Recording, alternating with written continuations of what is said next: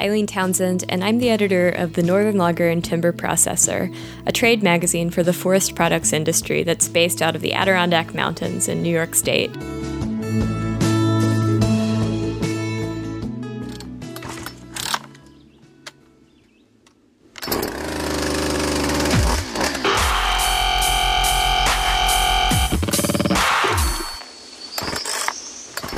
This month on the Northern Logger podcast, we're digging into export.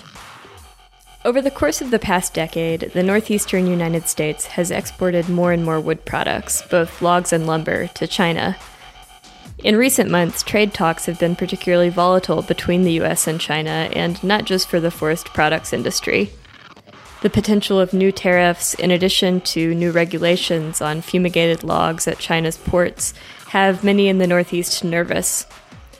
We spoke with several people who export to China to find out how they're managing the changes and also their views and tips on international export in general.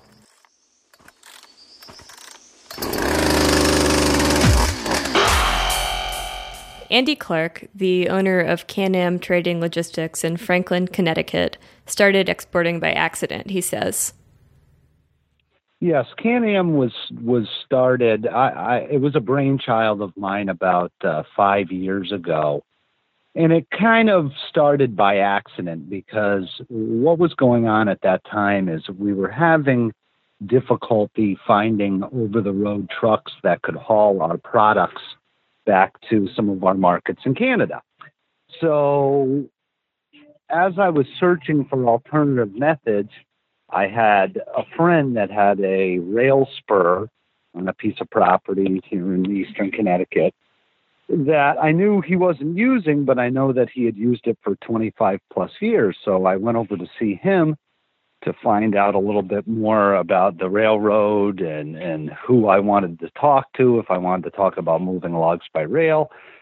So he gave me the information, and the long and short of it is, is within about uh, four months from the time I made the first phone call to the railroad salesman, we were uh, shipping logs by rail. And that was the original intention uh, of, of this yard that we had begun. But what ended up happening is it kind of morphed into a log consolidation yard because at that point, many other loggers were having the same difficulties I was having trying to find backhaul trucks for their Canadian markets. So they started bringing their materials here to share in the shipping method of rail. And at some point in time, I don't remember exactly when it happened, they just started saying, well, why don't you just buy all of our logs?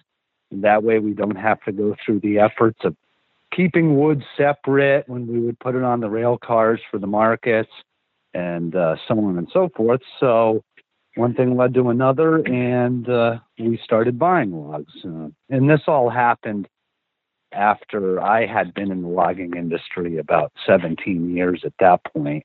And so I could see both sides of the of the coin as far as being on the logger's perspective, being the person selling the logs and always trying to get the most uh, value out of our products, so I thought to myself that I thought it would I'd be a good fit for doing this because I've been on both sides of it. So now I was on the other side. So I took it very important uh, as the process of, of, looking out for not only my best interest but for the people that supplied me with logs.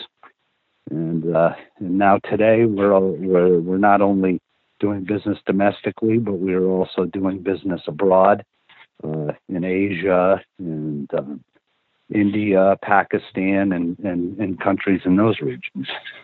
Yeah, the the rail end again, exporting to Canada because that is also exporting.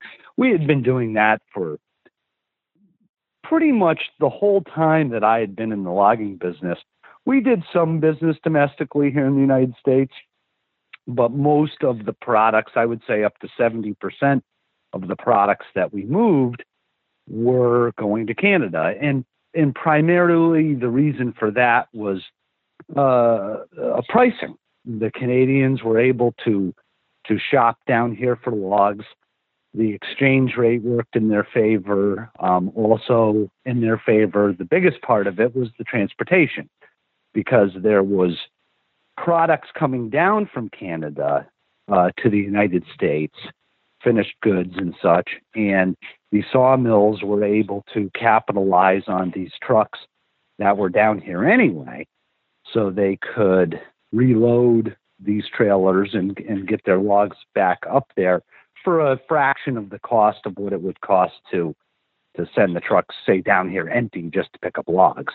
It wouldn't make economical sense. So that was something that we've always done but so um, when it came down to the exporting overseas that just kind of happened um, i had a local company here in connecticut uh, approach me. They were already doing some business overseas, and they were looking for more logs to be able to to uh, fit with their orders because they couldn't completely fulfill the orders that they had.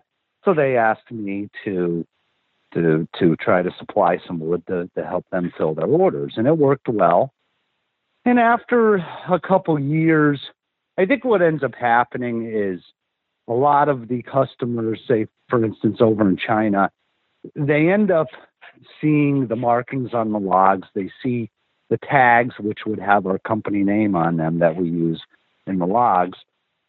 And they start trying to figure out where the sources are directly. And the next thing you know, you've got uh, representatives from from different Chinese sawmills, multiple sawmills, visiting us multiple times a week, trying to buy logs from us. So it, over the last couple of years, it, it, became very highly competitive.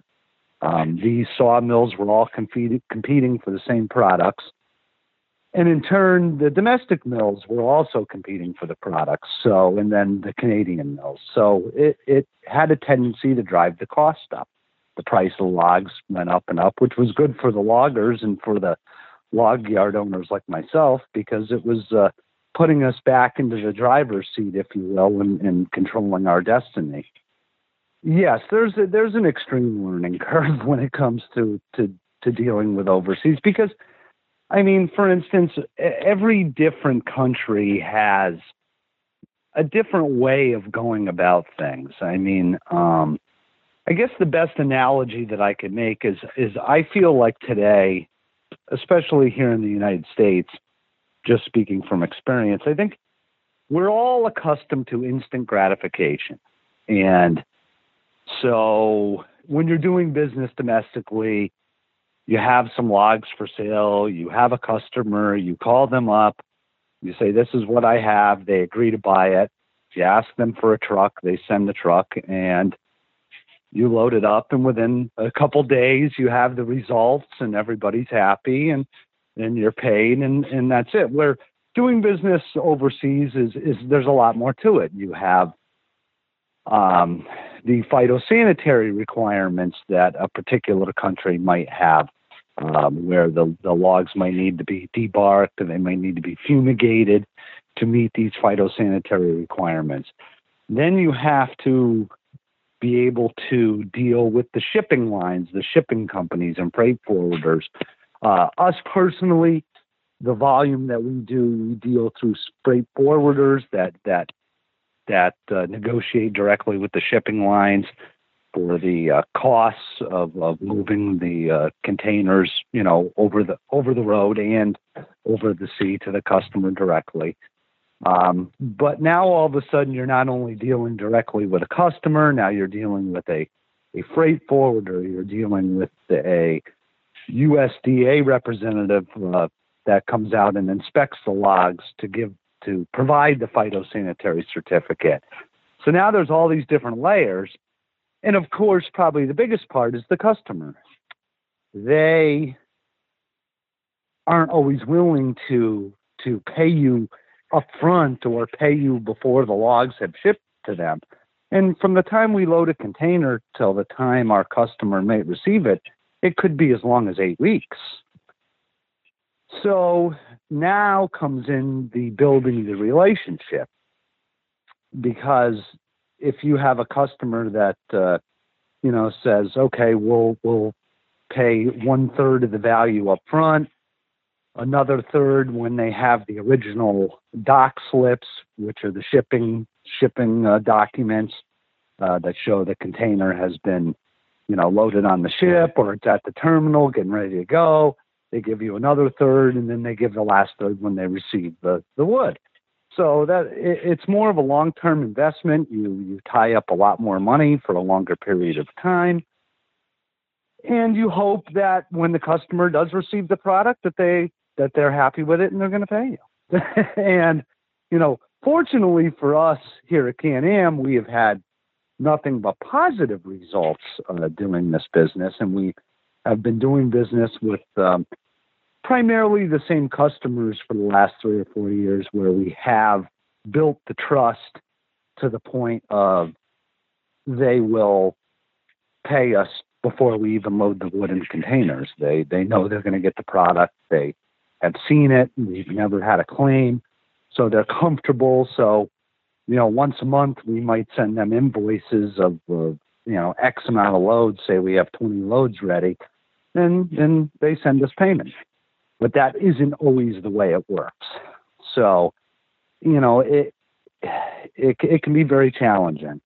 The shift in China's regulation practices has impacted Clark. Yes, right now there is a lot of anxiety uh, in the marketplace.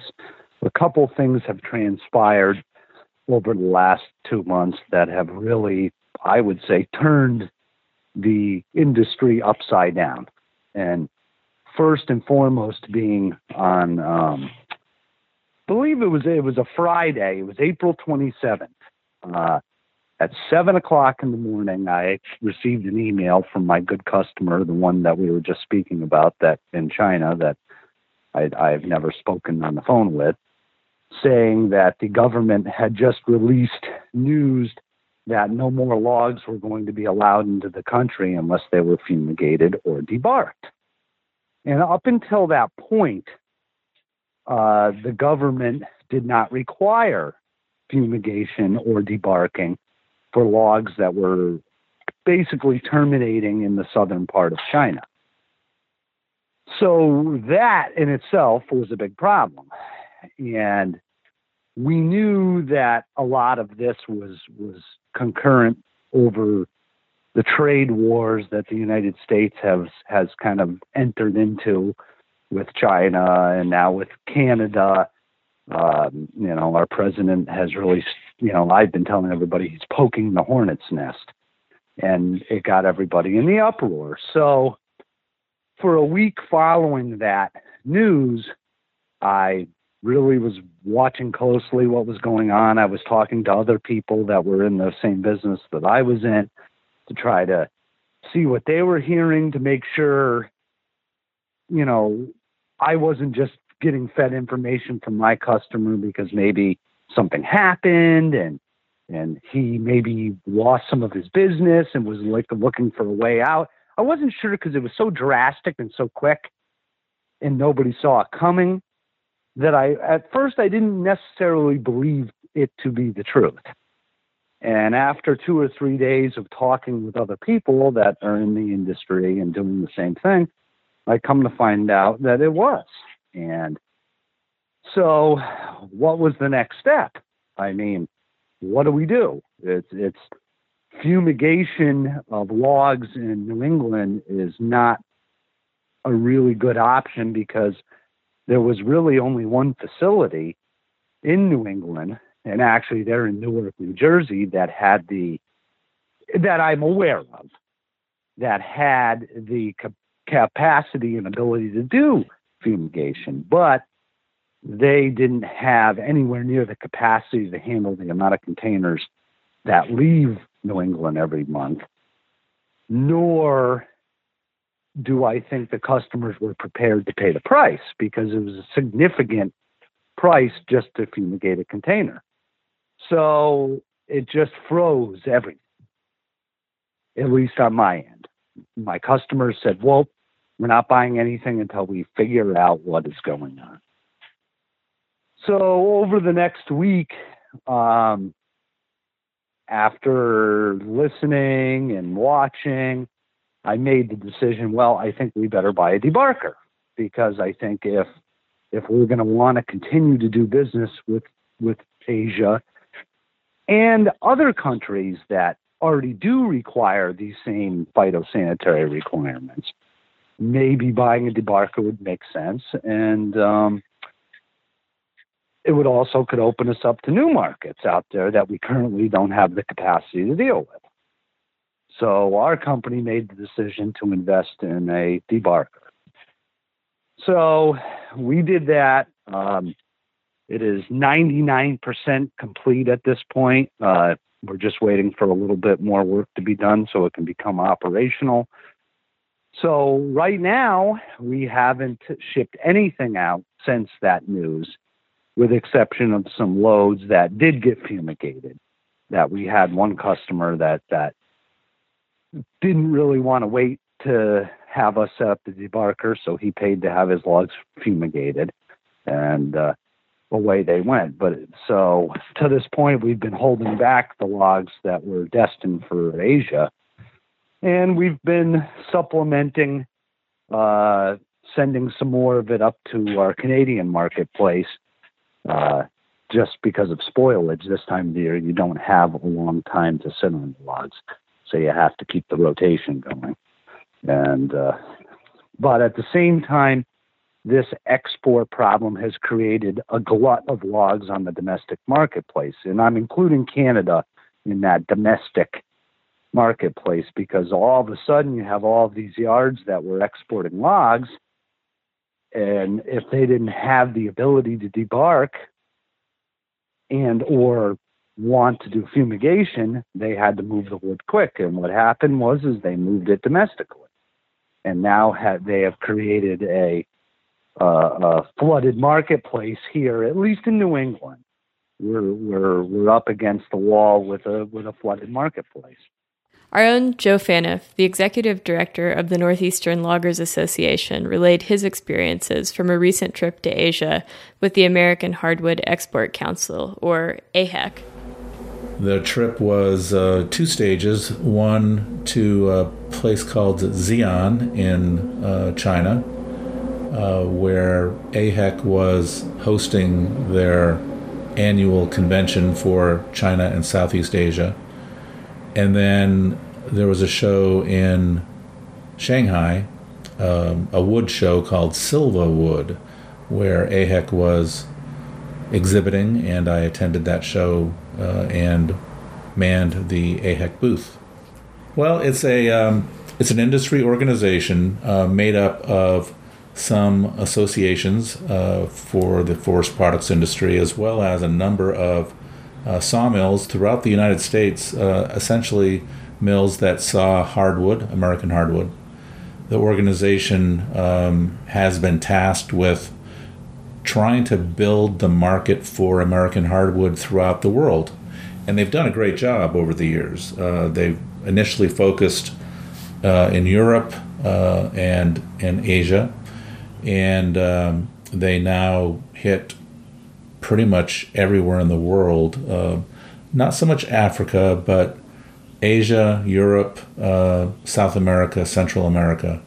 And they have a very active marketing program uh, and I think have really been instrumental in building the appetite for American hardwood uh, in the world.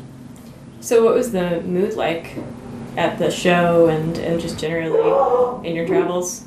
Well, um, specifically this time, uh, it's kind of a strange time uh, in China because last year uh, was a record year for uh, exports to China from the United States in American hardwood. And that, when I say a record, it's a record in terms of value. So that would include both hardwood lumber as well as logs. Um, a record, I think, by several percentage points. And then uh, the first quarter of the year, this year, uh, was setting a new record. So you'd think that the the mood of the uh, exporters, the Americans that that I met on this trip, as well as the um, uh, the Chinese buyers, would have been, you know very positive, but in fact, there was a little bit of a, a demeanor of caution, I guess, and a lot of that's probably due to the the trade uh, issues or the the sensitivities right now between China and the U.S. Uh, there's a sense that uh, there perhaps are some some regulatory uh, things that are being done by the Chinese to kind of restrict some of the exporting that we're doing. Uh, specifically, back in April, uh, the Chinese uh, started um, more um, uh, enforcing some fumigation rules uh, of logs that were coming into China and uh, made it very difficult for a few months for logs to come into China from the United States. Um, now, the rules that they were enforcing had all, always been on the books, from what I've been told, but they just were enforcing them more strongly. And uh, so it wasn't an insurmountable issue for exporters. They just uh, uh, had to better comply with these rules, uh, meaning there were more expenses and that sort of thing. The, the issue was shipments that were already en route uh, were really impacted. There was, uh, I, am not sure every shipment that went out during the, uh, the late April to mid May timeframe uh, has actually gone to its final destination yet because of this. So that kind of made things a little bit uh, less enthusiastic. Uh, and then there's also a sense, I believe, that there's a lot of wood sitting in China right now. So people are not quite certain that the demand is going to sustain, you know, at least for the next few months. I think long term, uh, there's still a lot of optimism. So. Great. So, what were some of the conversations that you heard people having, particularly about uh, issues with trade? Well, um, no one knows the future. So, I think there's this tendency in our our industry to be both optimistic and pessimistic at the same time, uh, with the sort of outsized impact that weather has on loggers and sawmillers, uh, everyone seems to understand that there's a lot that impacts our industry that we have absolutely no control over. And I think that uh, as far as the trade wars, if, if that phrase can be used in this case, uh, if they intensify, then we may be impacted. And so there's that sense of, I guess, cautious optimism hopefulness that we, if trade wars are happening, that we'll just sort of be forgotten. Mm. But uh, I think the, uh, like I mentioned before, the regulatory enforcement that we were seeing makes people think that perhaps we won't be forgotten if there is a trade war. Mark Kendrew, the vice president of sales and marketing at Kennebec, a lumber company in Solon, Maine, enumerated the reason for hardwood exports and the potential reasons the industry is concerned about a slowdown. Uh, well, it's all over the place. Uh, the market, I think, is um, good domestically. Uh, seems to be that there's you know some opportunities here domestically with the economy uh, pushing about 3.8 percent increase in GDP this year. Housing market uh, seems to be pretty strong here. Uh, overseas, it's a mixed bag. Um, in the EU, um, with Brexit and, uh, and the currency situation, things are a bit slower over there. Uh, the, the big demand for them is white oak, uh, which is something we don't produce here. Uh, our mills are just too far north. Um, and in terms of China, China has um, had a slow uh, April and May. Uh, so that's kind of backed up inventories over there. So inventories currently in China are very high uh, in lumber and then you've got the um, uh, the um, problem that they're having in terms of the export of logs um, for folks that are exporting logs to China uh, with the fumigation um, regulations that have been passed. Uh, that the log exports have slowed down exponentially. Um, so that sort of got them in disarray. They're not really sure uh, what what that's going to mean in terms of the availability of lumber um, in China. uh, with the inventories currently as high as they are and the slowdown of sales that they've had in lumber in April and May, um, we think that that's going to translate into somewhat slower markets for at least the next uh, 60 to 90 days. And hopefully things will start to pick up after that. But uh, significantly, uh, uh, there's going to be a slowdown in lumber sales to the uh, Asian markets, um, probably the next 60 to 90 days. Sam Hull of Hull Forest Products in Pomfret, Connecticut, spoke about the culture shock he experienced observing the Chinese sawmills. Meeting a lot of people and trying to develop that trust. Um, there are a lot of customers. There's a lot of people in the business. Um, there's very few that are real stable customers that are a direct end user versus a broker or a trader. Um, we try, I would say, we primarily all of our product is sold directly to an end user, a sawmill in China. It, it, it's it's exciting. It's uh, fun. I mean, I've traveled a lot, anyways. Um, had never been to China before. It's definitely eye opening. Um, very rudimentary in the way that they do process wood, um, but very large volumes. Uh, small sawmills, uh, basic equipment, but yet they run it, um, you know, two shifts a day, seven days a week, uh, nonstop. So they they can process a lot of material. Uh, just the, the the culture shock from seeing you know how the wood is processed versus how we traditionally see it done here. Um, it's like looking at a sawmill you would have seen here in the U.S. back in the 1920s. It's just all manual. Uh, everything's manual. Move the logs, roll the logs, turning the logs by hand. Um, everything's manual. It's uh, just very different to see that. Hull sees exporting as a necessary part of our free market. However, he's always looking for ways to diversify. Well, in 2008, you pretty much couldn't give the red oak lumber away.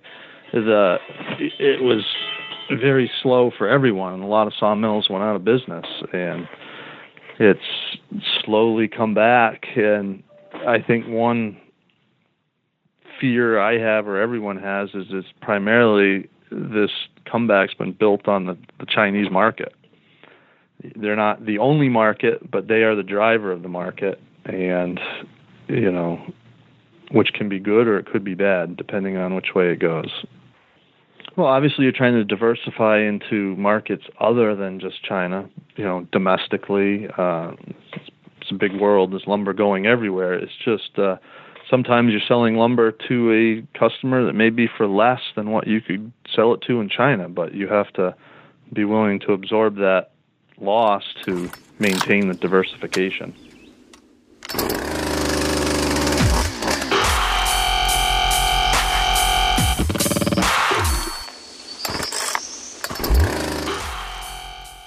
We at the Northern Logger will keep you updated as important issues like tariffs and export regulations develop. Thanks so much for listening to this month's episode. Please let friends know that they can subscribe to this podcast on Stitcher, iTunes, Google Play, or stream online at northernloggerpodcast.com. This has been your editor, Eileen Townsend. Have a great week.